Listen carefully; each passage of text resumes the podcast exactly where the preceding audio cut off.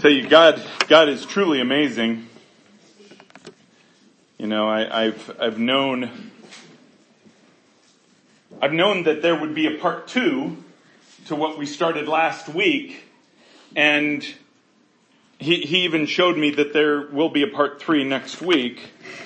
I don't know if it'll be called the same thing, but, but what's extraordinary to me is he waits till this morning to, to give me this epiphany.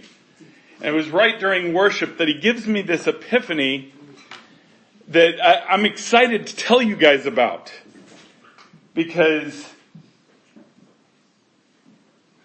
the structure of relationship that we have with him that he's laid out is really extraordinary. And I think part of understanding who he is and part of, of navigating this relationship with him is understanding the structure of that relationship. It's, it's understanding the expectation both ways. What he expects of us, certainly in this relationship, but what we can expect of him in this relationship. And, and so, so structure of this is, is so important. I think that's why Paul spent so much time on it. I mean, it, literally the whole book of Hebrews is, is on this shift, and, and for that matter, so is Romans. It, it's on this shift of, of what's called this new covenant, of what Jesus did on the cross. All four gospels go through what Jesus did in his life that literally bought the freedom for you and for me. So, so uh, I want you to turn to Hebrews and uh, we're going to talk about this. But but I, I want to mention this too, and and you know it's it's always it's always difficult to look out there and recognize that that uh, Carson was in too much pain to be here this morning. Uh, although I know I know that he's online and join, joins us if if he hasn't already, will join us online. But I want to say something to you, Carson, over anybody else. We're close. We're really close. And I say that to him, I say that to his family. And I know they know that. And I, but, but I don't say that with, with empty weight behind it. I say that with the very power of God in those words. Because we're close as a church. You know, the Holy Spirit's been promised. The Bible says that it's promised to all those who serve and ask for Him. Right? But I said years ago, what would it be like if we had a group of people where every one of them would become sold out for Jesus Christ? What would that look like? And, and to me, that's what the, the book of Acts looks like. Difference is we are at a different time. See, the book of Acts is when the church began. That's when literally the church was birthed in Acts chapter 2 at Pentecost. And, and it, it, it had this power that was unrecognizable by those in that day as anything but Jesus Christ. Because see, those, those disciples that became apostles, and then there were more apostles added, they recognized in Jesus' life what he had done, and this became a mirror of what he had done. The very proof of which, the very proof of which shows Jesus Christ is alive today. See, he showed himself after he rose from the dead, he showed himself to over 500 people. But since then, there's been billions and billions of people on the earth. So, so how did they reconcile outside of those 500 people that Jesus Christ rose from the grave? It's because he's alive. It's because when he's alive, he's, and you let him, he's at work in your life. You don't need the testimony of those 500 people when it becomes your own testimony. And it's, it's different, I could tell you from being saved for 45 years. It's different saying that he is alive because I believe it because the word says it versus he is alive and I believe it. Why? Because I'm right there with him. I speak to him and he speaks to me. I have relationship with him that is proof in and of itself that he lives. And that relationship takes us back to his word and is proven out in his word in every word. Every piece of it. So God is beginning to reveal to the bride, beginning to reveal to the church this concept of relationship and it, man, it goes so much deeper than we can even fathom right now. Because it, it drives me insane when things start to become buzzwords in the church, right?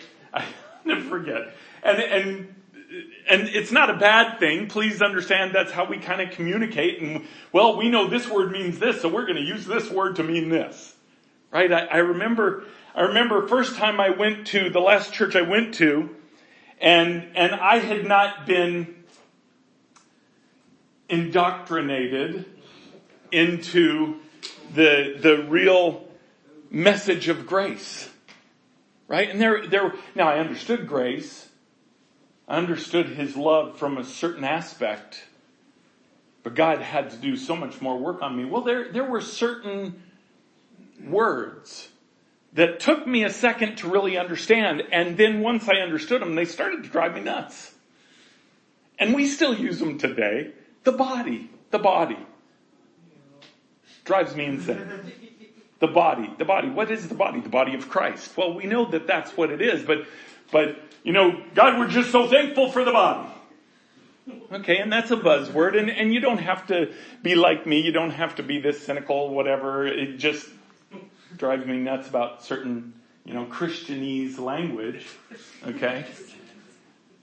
But the truth of the matter is that the church, the overall church begins to adopt words that they put within a parameter of definition and they hold it there and keep it there and in, in literal sense, it loses its power.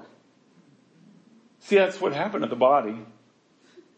See, the body of Christ is to be powerful. The body of Christ is to be individuals that come together in agreement because they're brother and sister. Not an identification. I mean, yes, we are identified with Christ. We're, as a child of God, I am identified as God's child, as Jesus' brother. I'm adopted into the family, right? I identify as that. But see, as I identify in the body, I don't lose my individuality. Why? Because I play a specific puzzle piece that the Lord has full, molded me and fashioned me into. And, and then you have the other flip side of that where you say that, well, I, I'm, I'm part of the bride, but I really don't hang out with them. Right? I, I don't associate with them because, for whatever reason. So we could do just the opposite. We could pull ourselves out of this because of that very label. I do not want the bride, the body, to associate the word relationship with something that you could put in a box. And, and I, I get this sense out there, you know, you get on social media, you hear, hear preachers, whatever. I get the sense that that's exactly what Satan's trying to do. Because now it's a buzzword between the, the religious system and the relationship. Okay, two buzzwords there, by the way. That when Satan can begin to redefine those, he could blur the lines. See, that's why we're going through this idea of a new covenant and the old covenant, which was the law.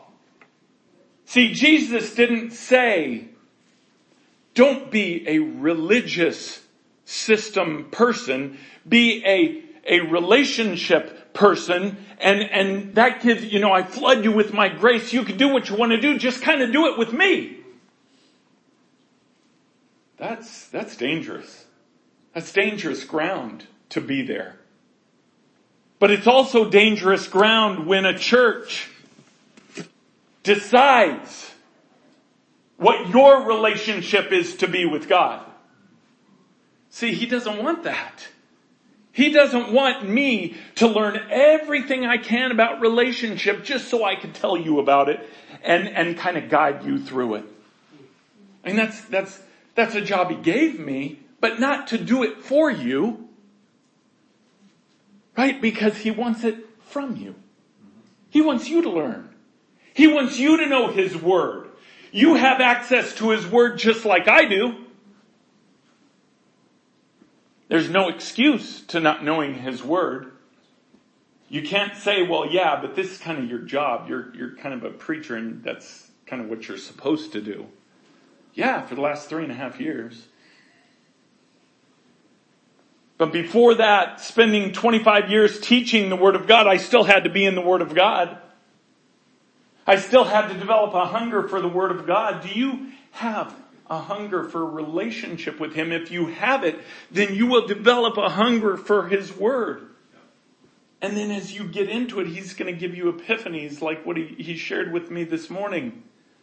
That's extraordinary. See, this concept of relationship he gives us tools in this concept.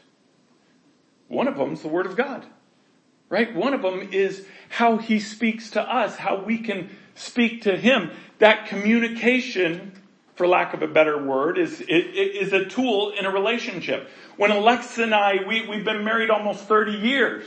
If we did not have the tool of communication, it wouldn't be a successful marriage.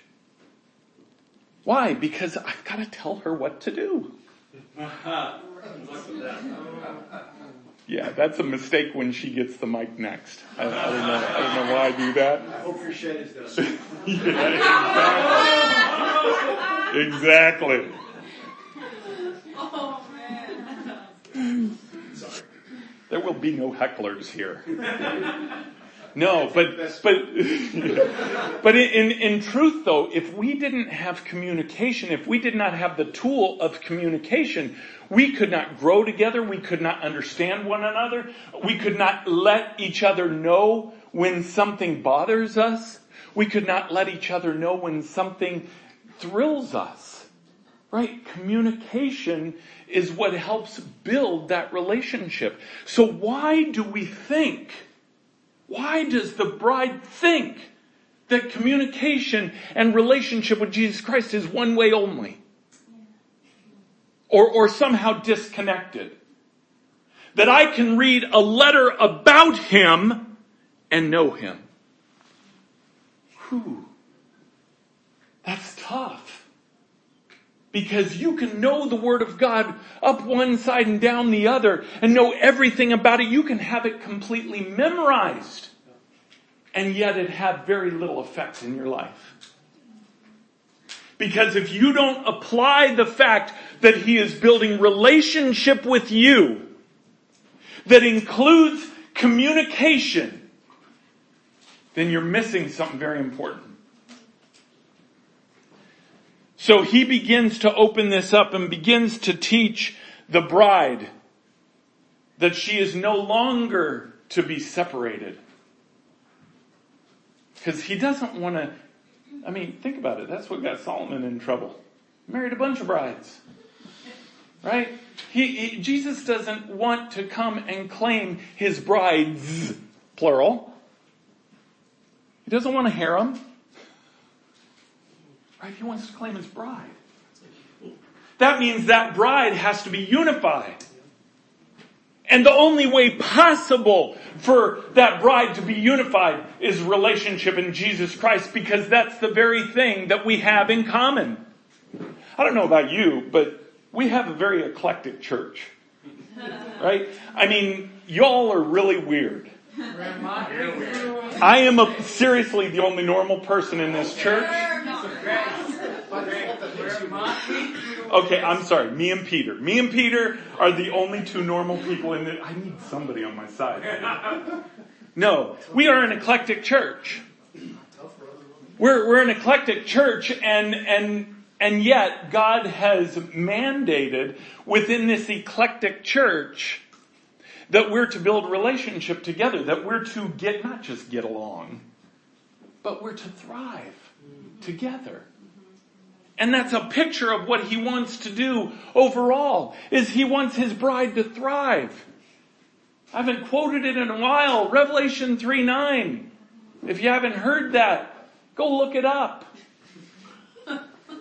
Right? It's, it's where literally the world will recognize, will recognize that the bride or the church has the favor of God. See, the world will only recognize that when we're unified. The world's only going to recognize that when literally the power of God is working through the church. That doesn't happen in a religious system. It, a religious system is what killed Jesus Christ's body in the first place. That's what hung him on a cross. It wasn't the government. It was the religious system. It was the religious system that wanted to put parameters on, they, on who they thought God was and hold him to those parameters. That is not what God wants. That is not who God is. Did God die for just people in general or did he die for you and you and you and me? He died for us individually. Why? Because he wanted relationship with us individually. I want you to turn to Hebrews chapter 9. Now where we left off last week, we talked about the, you know, the, the last verse of, of uh, chapter 8, you know, talked about this new covenant and why? Because he's making the, uh, you know, why did the new covenant come? Which, by the way, the new covenant is in Jesus Christ's blood. It was the shedding of his blood.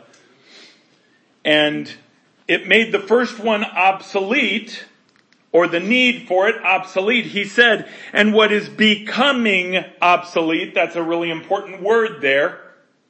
Don't take the becoming out. Okay? Because it said until his plan is fulfilled.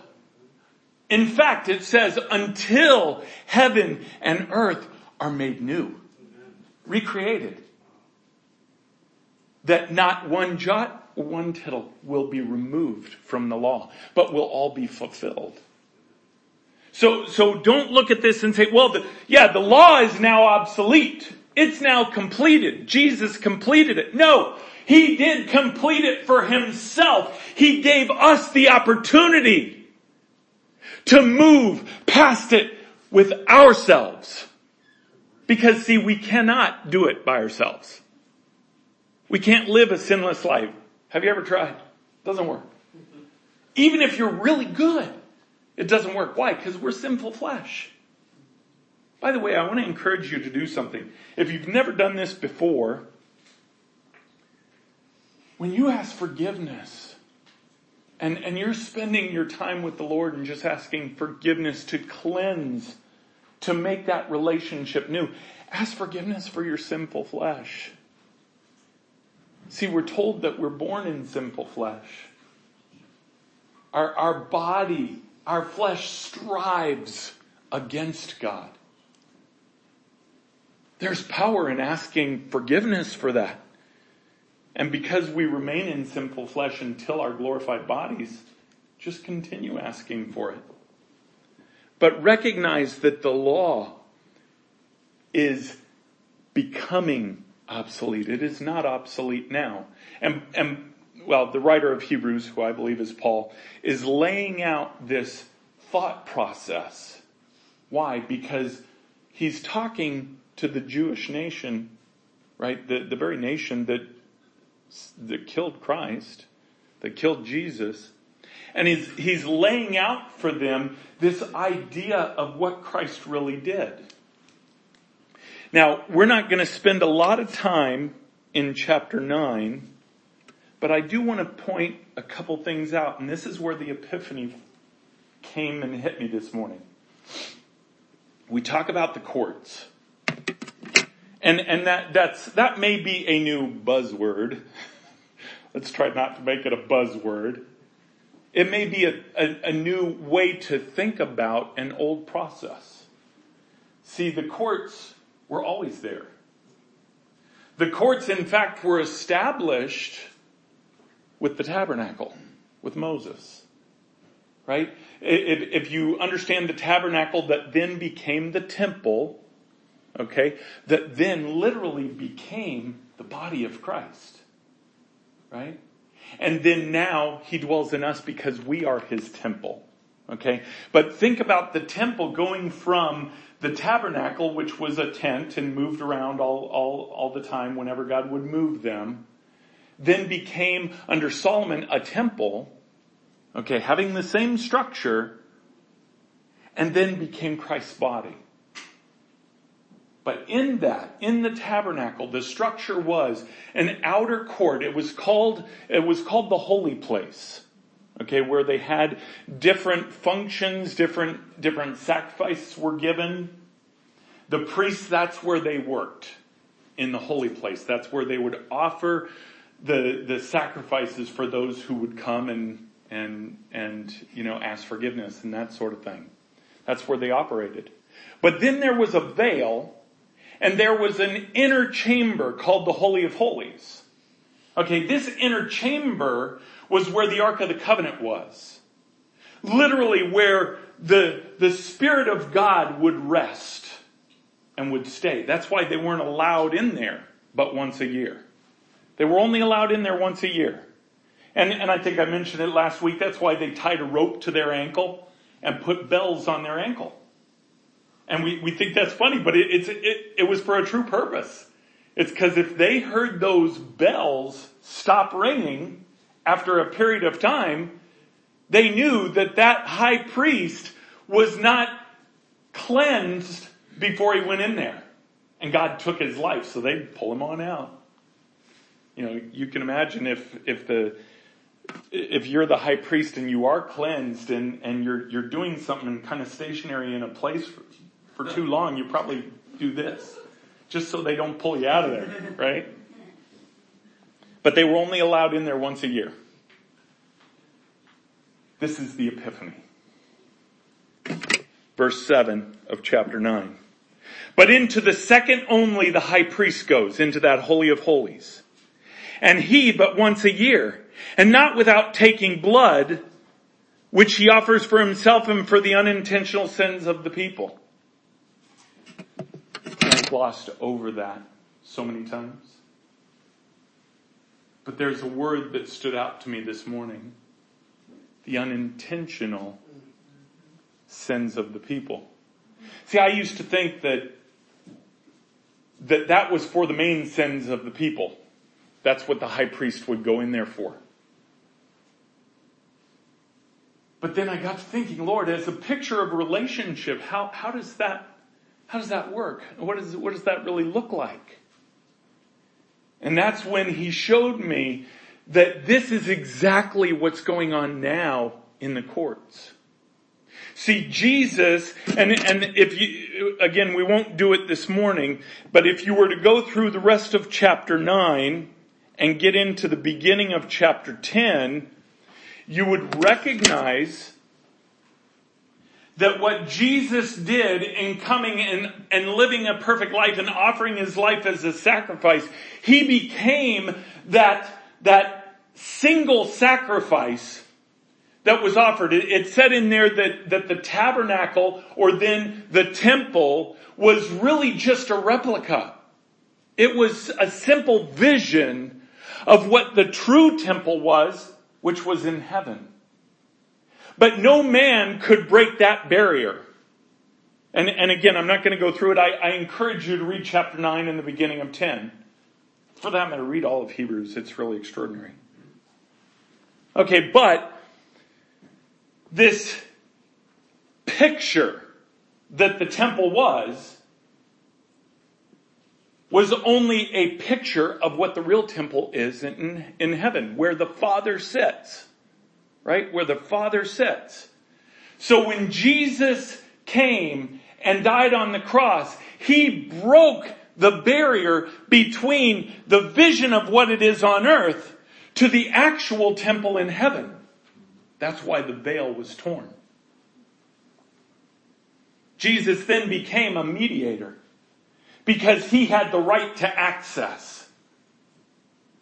So it says that's why he went and sat at the right hand of the Father. He sits at the right hand of the Father in court, if you will. So from that process, he set up a process for us to build relationship with him. We've talked about the courts a lot and, and how, you know, there is a measure of going to the courts when you just are praying and asking Jesus for cleansing. I want to paint a picture of the fact that that is like the outer holy place in the tabernacle or the temple.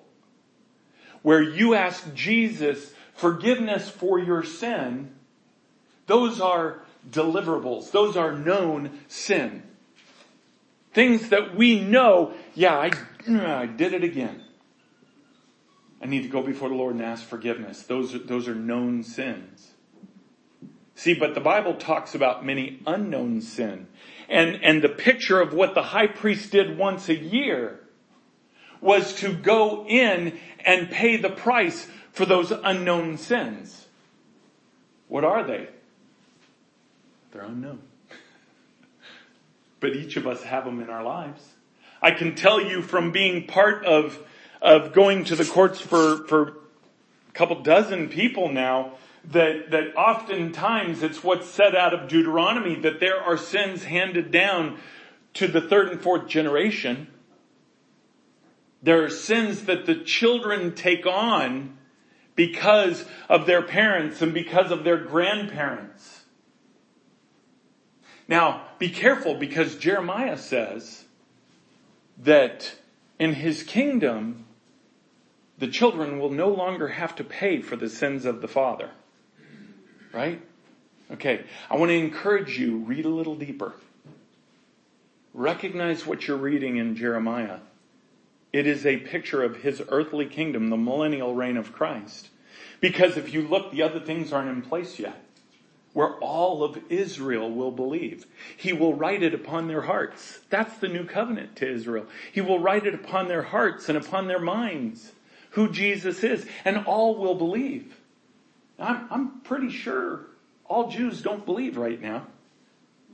Right? In fact, you go over to Israel and you'll recognize that, that as a nation they don't believe. So understand what it says in Jeremiah is still to come. But until that point, we have this advocate, we have this high priest. Uh, Hebrews says he becomes our high priest. He took the place of that high priest to go into the court so we have access through him in that outer court. Say, forgive me. I, I, desire to build relationship with you. So, so you need to br- help me break down these barriers of sin that keep us from, from relationship. But understand that there are other barriers in our lives that we don't know about. That's why we go to the court. That's why we can go and we can say, Jesus, just like David did. Show me anything. Anything in my heart, in my life that is displeasing to you. Show me that I might be purified before you. See, David didn't say, well, as long as I don't know about it, I'm automatically pure. There's a scary thought right there. See, what that tells you is that there is this opportunity he opens us up to in the courts is not only something that is, it's there if you want it, but what he's saying is, It's there because you need it. Because there are authorities that we can have in our lives that we're unaware of. Now, on this earth, we call them tendencies. We call them personality. Well, you know what? I, I, I just was born a grump and stayed a grump. I'm just a grump. It's just who I am, but it's okay because, you know, I got my friends and, and we all just kind of move through and whatever. See, what part of the Word of God do we see that that is who Christ is? Well, you know, I, I just tell white lies. I mean, it's not a big deal. It's, I, I just tell things to make my life a little easier. You know, because if I told the truth, well, then it would not be so easy. Again, where does it say that in the Word of God? Where does it say in there that we are supposed to manipulate who we are to make our lives easier? No, see, this is what we can go to the court for. This is what we can then recognize what those authorities are. By the way, if, if, if we go to the court, and I want to say this because many of you have now, and, and this is an important thing to understand about the courts. Okay? The courts are there to break authorities. Right? It doesn't automatically seal you in some bubble to where you can never sin again. In fact, one thing I will guarantee you, if you go to the courts and you get rid of an authority that has plagued you, it will still try to come after you. Difference is it doesn't have authority. It's, it's, it's a simple process at that point. It's understanding who I am in Jesus Christ and understanding that the Bible said if I resist the devil, he has to flee. And, and I've told you this a, a hundred times. If, if you ever resist the devil and he doesn't flee, go tattle on him. Say, Father, he is not heeding your word. And I promise you, like that I'll be gone. I promise you. Because if there is no, no authority for him to stay, he cannot stay. Now if he stays, then it might be something else you want to consider. There might be an authority that you gave, a stronghold that you gave there. But do you see what, what Jesus Christ did? Is Jesus Christ, by literally breaking the veil of heaven, He became that temple. When we accept Him into our heart, what happens? It says we are in Him. He said, you know the Father because I am in the Father. And you are in me. And because you are in me, you know the Father. He told His disciples that. We don't know the Father outside of Jesus. Why? Because he became the temple for us. He became that one time sacrifice that paid for our sin. But even with that, he didn't get rid of the need for us to be real and ask forgiveness with him. If that was over, then the law would have been complete and would have truly been obsolete instead of becoming obsolete. So we, we have a simple task in our lives in this relationship with Jesus Christ. It's not what kind of career do I need? What kind of job do I need to make money? What kind of friends should I have? What kind of car should I drive? What kind of school should I go to? See, it's none of those things. Those are all, those are all external things that if we pay attention to the one thing, he begins to work out. And that one thing is, what barriers are between you and Jesus Christ? First of all, justification is going to be the first one. What, what the bride calls salvation. Okay, salvation we know is really in, in three parts in the Word of God. But the justification part of it is what we typically call salvation. If you have not accepted Jesus Christ into your heart, invited Him in to take control of your life, to literally give your life to Him, if you've not done that, then you have no access in the courts. You have no access in Him being your, your high priest. Just like in, in the Old Testament, before Jesus came, before, before the um, Gentiles were grafted in, you had to go to Jerusalem to worship. You had to go to Jerusalem to offer your sacrifice. You had to literally believe in what Israel believes in, adhere to the law, and offer it there. See, so right now, the thing that allows us to begin building relationship is our justification of sin. How am I justified? I'm justified because I received Jesus Christ into my heart. I gave him my life.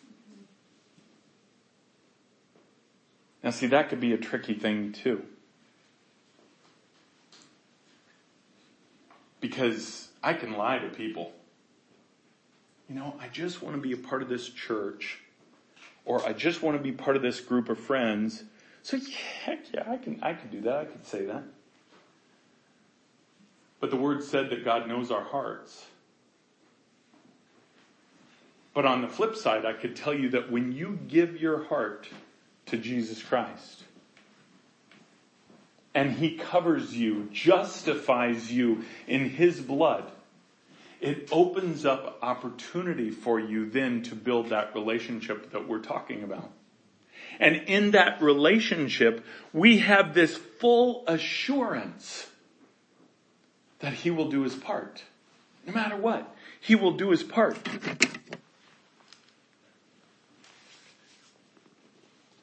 Now, now, by the way, I want to point out just real quick, verse 14 of uh, chapter 10. Well, let me go to 13 first waiting from that time until his, in this when Jesus ascended into heaven, he was at the right hand of the Father, waiting from that time until his enemies, Jesus' enemies, should be made a footstool for his feet. For by a single offering, Jesus' life, a single offering, he is perfected for all time those who are being sanctified. Okay, we're not automatically sanctified when we accept Jesus Christ into our hearts.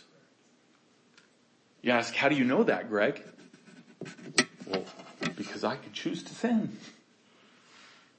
Have you ever known anybody when they accepted Jesus Christ into their heart that they never sinned again the rest of their life? No, it doesn't exist. It doesn't happen that way. Why? Because Ephesians 1, 13 and 14, when we accept Jesus Christ into our heart, we are sealed. Our spirit is sealed by the Holy Spirit. And we are God's. Period. We can't even, we can't even take it back if we wanted to. But yet we still have a will, which is our mind. We have choice. We still have a body, which we can choose to control. We can choose sin, in our will or in our body. That's why the need for relationship was even grafted in. Because we can go to those outer courts, just like the priest did, and ask forgiveness. Lord, forgive me for how I talked to that person yesterday. Forgive me, God. First of all, I, I don't want the effect to be on them, but God, I don't want anything between us. I don't want any barrier between us and in this relationship. So forgive me. And see, it says that Jesus is righteous and just and he will immediately forgive. Let's go on. I want, I want to go down to verse 19 and go through a few verses here. Therefore, brothers, since we have confidence to enter the holy places by the blood of Jesus, now this is each of us individually. We don't have to have some priest do this for us. by the new and living way that he opened for us through the curtain, that is, through his flesh, his sacrifice on the cross. And since we have a great priest over the house of God, let us draw near.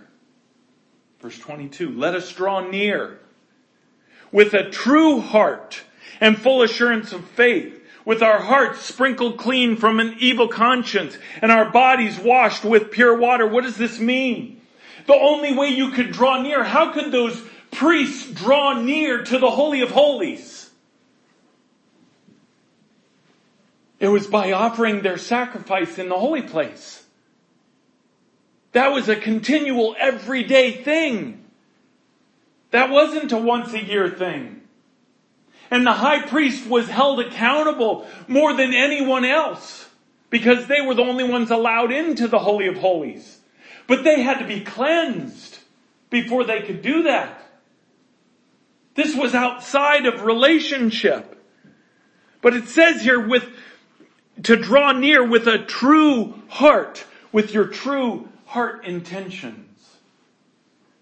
See, we've said it before. Jesus knows your heart. I could sit up here and I can, I could preach.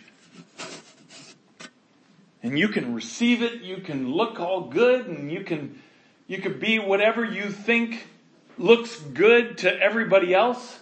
But God knows your heart.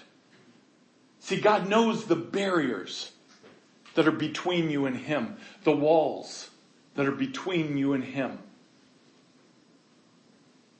See, it's so, it's really hard to get around those walls sometimes. You ever, you ever watch the Navy SEALs and how they, they go through their rigorous training and they gotta go and climb these ridiculous high walls and, and, and it takes a lot of effort. Wouldn't it be so much easier just to take a thing of C4 and blow the wall up? Run right through it, right? See, that's what Jesus is saying with relationship. With relationship, if there's a wall, a barrier between you and Him, it's so much harder to function. See, when, when we, when we feel guilty about something that we know, certainly we know is sin, and we continue choosing to do it, choosing to sin, we're making that wall higher and higher and higher. Why? Because we literally give authority to the enemy who's the wall builder. It's, it's like, here, here, here, I just, I just bought enough for you to lay two more courses of brick. Because I'm giving you authority in my life to do it. But here's the new covenant. It doesn't take a lifetime to break down those walls. It just takes what was written here. Draw near with a true heart, with true intentions. When you go before the Lord and you ask forgiveness of sin, you can go with a true heart wanting that forgiveness. And he says, go with full assurance of faith. Full assurance that you're going to be forgiven full assurance that he will break that wall down when you break that authority. Because forgiveness breaks that authority. Forgiveness, when you ask forgiveness, it cleans up the capability of you having more of a free flow communication back and forth with Jesus Christ.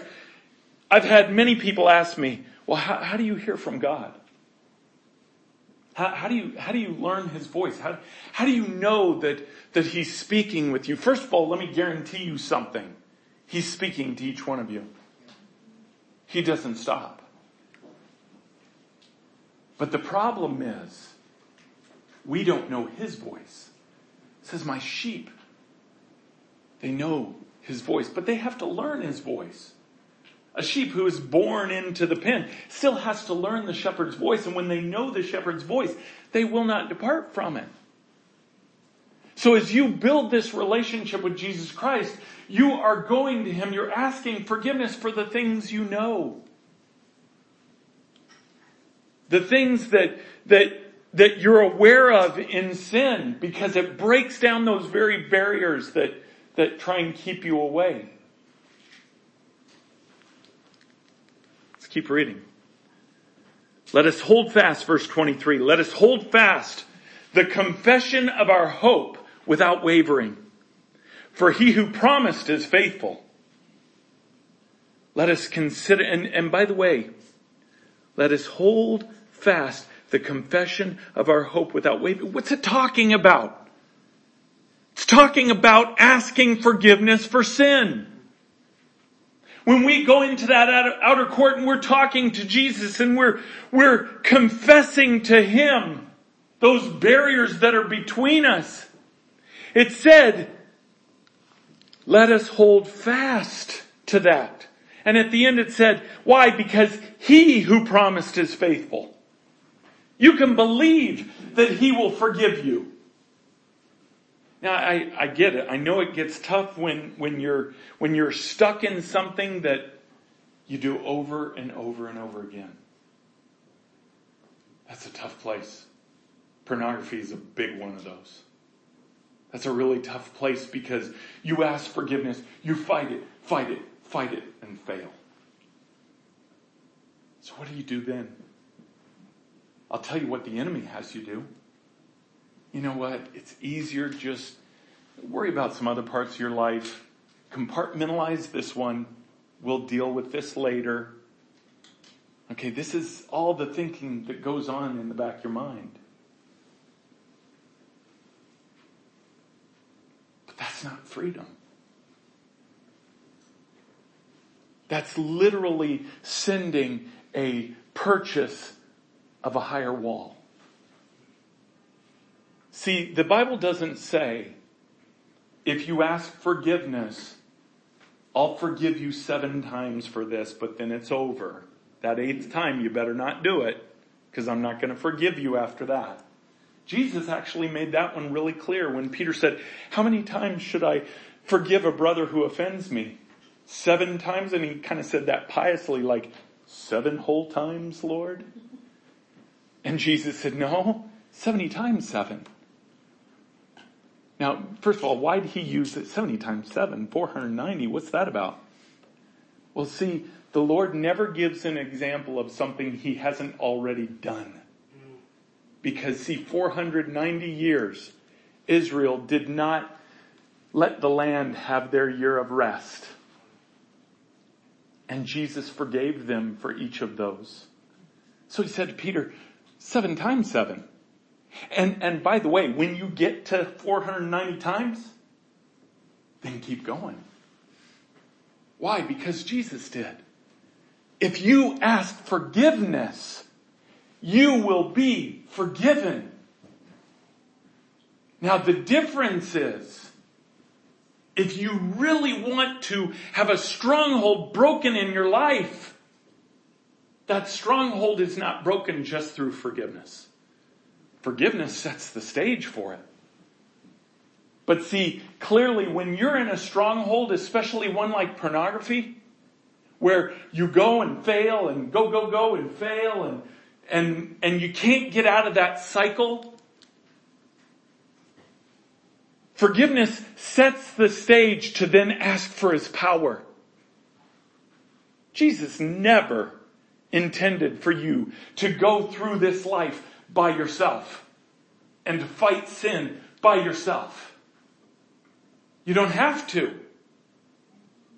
You can say, Lord, forgive me for this. I don't want this, but I need your help.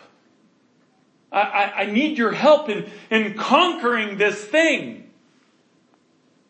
And, and by the way, guys, and probably girls now too, but guys, don't assume that, well, it'll, it'll all just be okay once I'm married.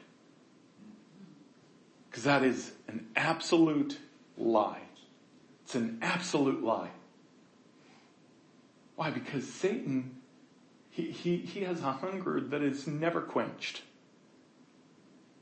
The only quenching of Satan's hunger will be in your death. But there is power Let us hold fast to the confession of our hope without wavering, for he who promised is faithful. Verse 24. Let us consider how to stir up one another to love and good works, not neglecting to meet together as is the habit of some, but encouraging one another, and all the more as you see the day drawing near. Why? Because we can be a help to each other. I can't tell you how many young men have come to me and talked to me about a problem. And long before I was ever a pastor. Why? Because there is strength in each other fighting for each other. Why do you think we go to the courts with other people? Instead of just instructing them, here, here, here's a, here's a paper to kind of explain how to do it. Go to the courts, good luck. It's not what he does. Right? We're to intercede for one another. We intercede for one another because there is power in that family. There's power in the bride. There's power in that unity. That's why it says, don't neglect being together. Now, I, I know in this, I, I, I, preach to the choir in this because we, we literally use, most of us use any excuse we can to get together. Right? Because we just love to be together. But it says even, even more as you see the day approaching. What day is it talking about? It's talking about the return of Christ. Why? Because Satan's going to fight even harder. He's going to fight even harder. He, he wants that habit of yours to become not just a habit, but a detriment in your life. He wants those barriers to be built up to where that relationship is inaccessible. Or you think it is. But that's why it says, he who promised is faithful. Verse 26. For if we, and this is something very important to understand, because this could be very confusing here. For if we go on sinning deliberately, in other words, known sin, knowing something is wrong and choosing to do it anyways. For if we go on sinning deliberately after receiving the knowledge of the truth, there no longer remains a sacrifice for sin. Why? Because Jesus paid it all. See, back then, you could take your, your offering into the temple and, oh, I just sinned and bring the offering in and be cleansed. See, but when a single offering was made of such purity, which was Jesus Christ, there no longer remained a need for sacrifice. So it says, if we go on sinning deliberately, there's no longer, there no longer remains a sacrifice for sin. But instead, verse 27, a fearful expectation of judgment and a fire, a, a fury of fire that will consume the adversaries. And he lays it out. Anyone who has set aside the law of Moses dies without mercy. In, in other words, anybody who goes against the law historically died without mercy on the evidence of two or three witnesses, says in Deuteronomy. How much more, how much worse punishment do you think will be deserved by the one who has trampled underfoot the Son of God and has profaned the blood of the covenant by which he was sanctified and has outraged the Spirit of grace? Now see, this is a really important thing to understand because so many people read that and say, you can lose your salvation.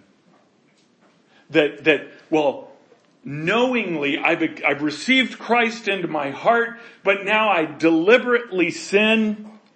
And so now he, I can't receive him twice. So, so now I lose my salvation because of this. That's not what it's saying.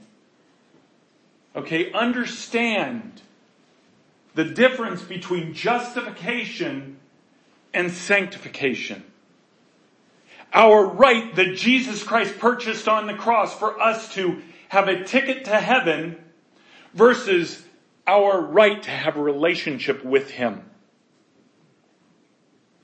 When we sin deliberately, when we sin a known sin, we are literally building those blocks, that wall that keeps us from Jesus Christ, keeps us from understanding who He is, keeps us from that relationship with Him.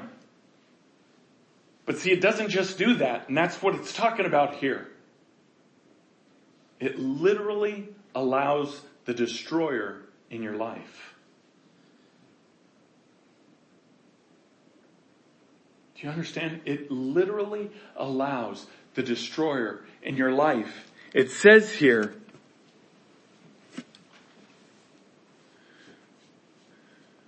uh, verse 27, it said, says here, you know, the, the consequences is a fearful expectation of judgment. By the way, what, that word judgment there is a very interesting word.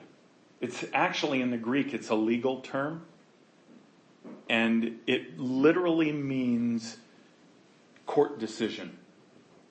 Literally means a decision that a court makes. Okay? And a fury of fire that will consume you. Does it say that? No, it doesn't. Pay attention to the words.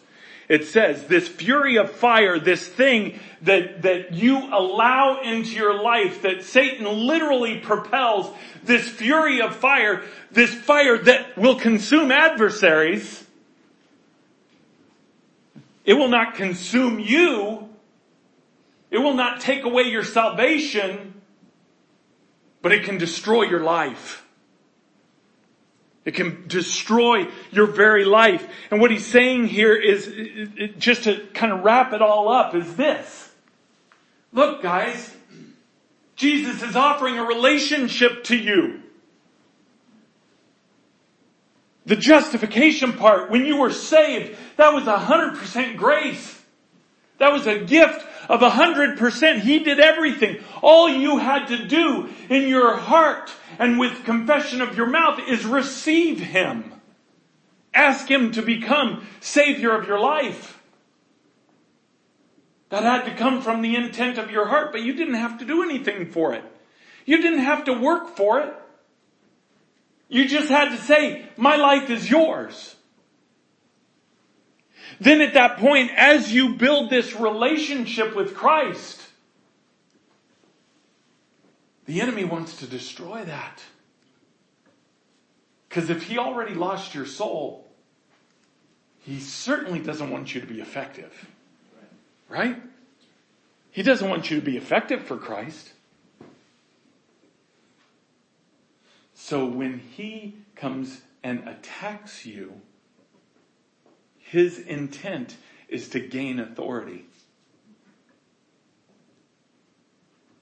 Think, think about this. The first time a heroin addict maybe smokes pot, they're not addicted. They try it again, try it a couple more times, try something a little harder. You know, there was a process to them becoming addicted. Same with pornography.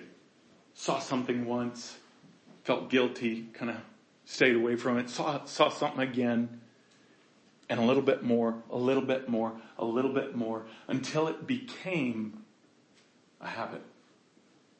It became an addiction. What do you think's in operation there, guys? The enemy is gaining the very authority that you're giving him in his, in your life through deliberate sin. He gains authority two ways through deliberate sin, sin that you know of and you make choice of. And also generational sin, unintentional sin that comes down from your forefathers. We all received it from Adam. Right? We all deserve death. Why? Because of him. Can't wait to talk to him. But in reality, if it wasn't him, it would have been his son or his son. Because see, we can't be pure without God. So see, the very authority that we give in that deliberate sin takes on a power that when it's fully matured, you can't get out of. It's, it's, it's next to impossible. Ever talk to a heroin addict? That that's all they do, that's all they want. They just need that next fix. Do you think they started that way? Do you think it was a progression in your own life? Look at things that you know are not supposed to be in your life. Did it start that way? Or did it progress because of authorities that you gave that you just didn't think was a big deal? See, Satan likes to hide things under the terms of not a big deal. But you know what? When you understand that the cost is relationship with Jesus Christ, it's the biggest deal. And that's what the bride is about to understand.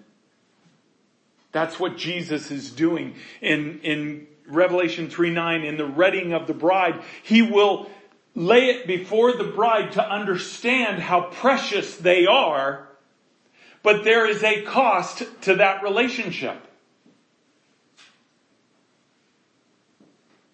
But understand Even if we are not faithful, He is.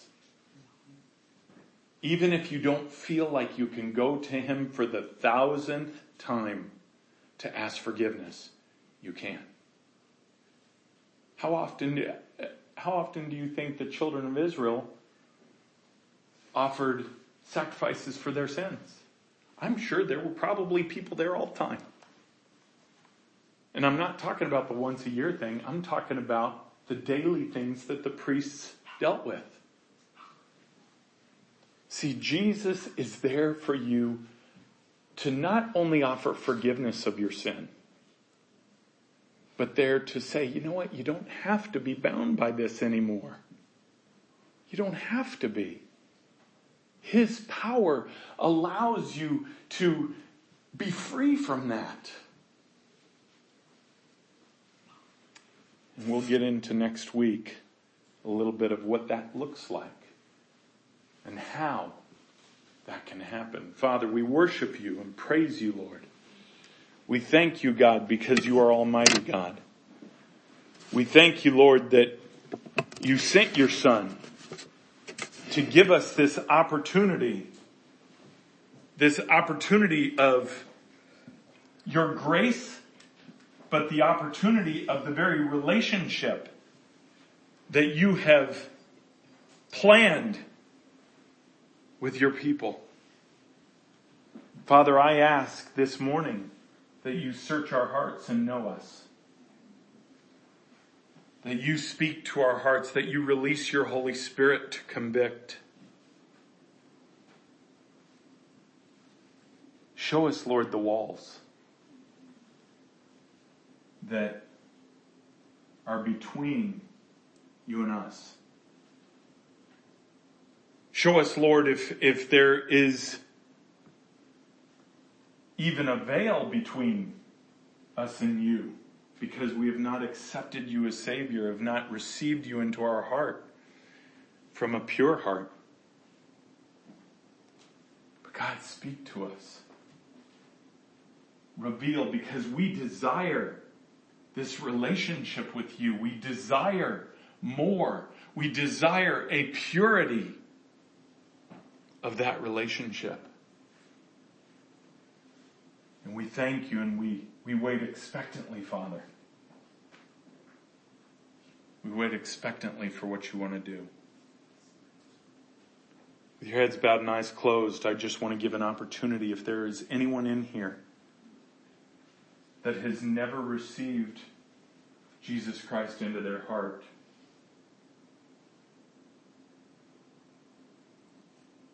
It is such a simple yet critical thing. I'm not going to embarrass anybody, but I just want to give you the opportunity if if you have never accepted Jesus Christ into your heart, I want you to talk to me afterwards. Because it's also not just repeating a simple prayer. Can be. Because it's about a heart's desire. And then I want to encourage each of you that has accepted Him, that has this relationship, this capability of relationship.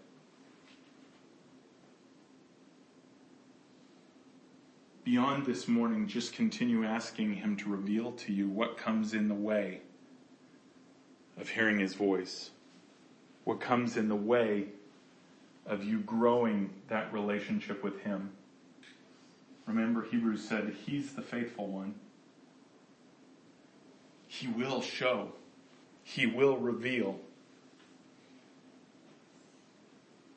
Father, we worship you and praise you and I thank you for each of these precious people here. In Jesus' precious name, amen.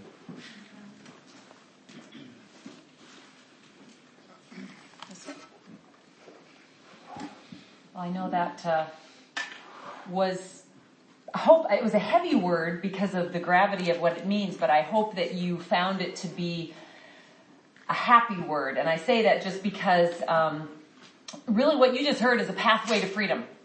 And every one of us needs freedom in some form or another in um, just restoring the joy of our life. So I just really hope that um, you'll listen to that again and again because you got to grasp what this is about. And I know if I don't think this is, applies to anybody here, but if you look at it through the lens of religion, then it can sound like a big heavy hassle to think through all that depth of stuff and that it's just kind of too much to deal with, so I'll just think about something else. But believe me, it is the exact key to everything that our heart's desires are about. And, um, but it's worth hearing again, for sure. Hebrews itself is a heavy book, but those concepts are such a direct step to freedom. I just really hope that you'll, Yes. um, You'll listen again, and that's why we have the podcast and we have the online so that you can chew on it a little bit, especially if you are struggling at all with, um, you know, just not having had a night's good night's rest. If you know, there can be issues where sometimes it's not even physical, but maybe you're struggling with um, some some sort of a weird distraction, even spiritually, that you you can't make sense of. Go back and listen to the messages again. Don't think that this was your only shot. Our brains can only absorb a certain amount, and that's why we make this available to you over and over again. Um, and uh, I know it will encourage you. Um, I uh, wanted to make a couple of really important announcements.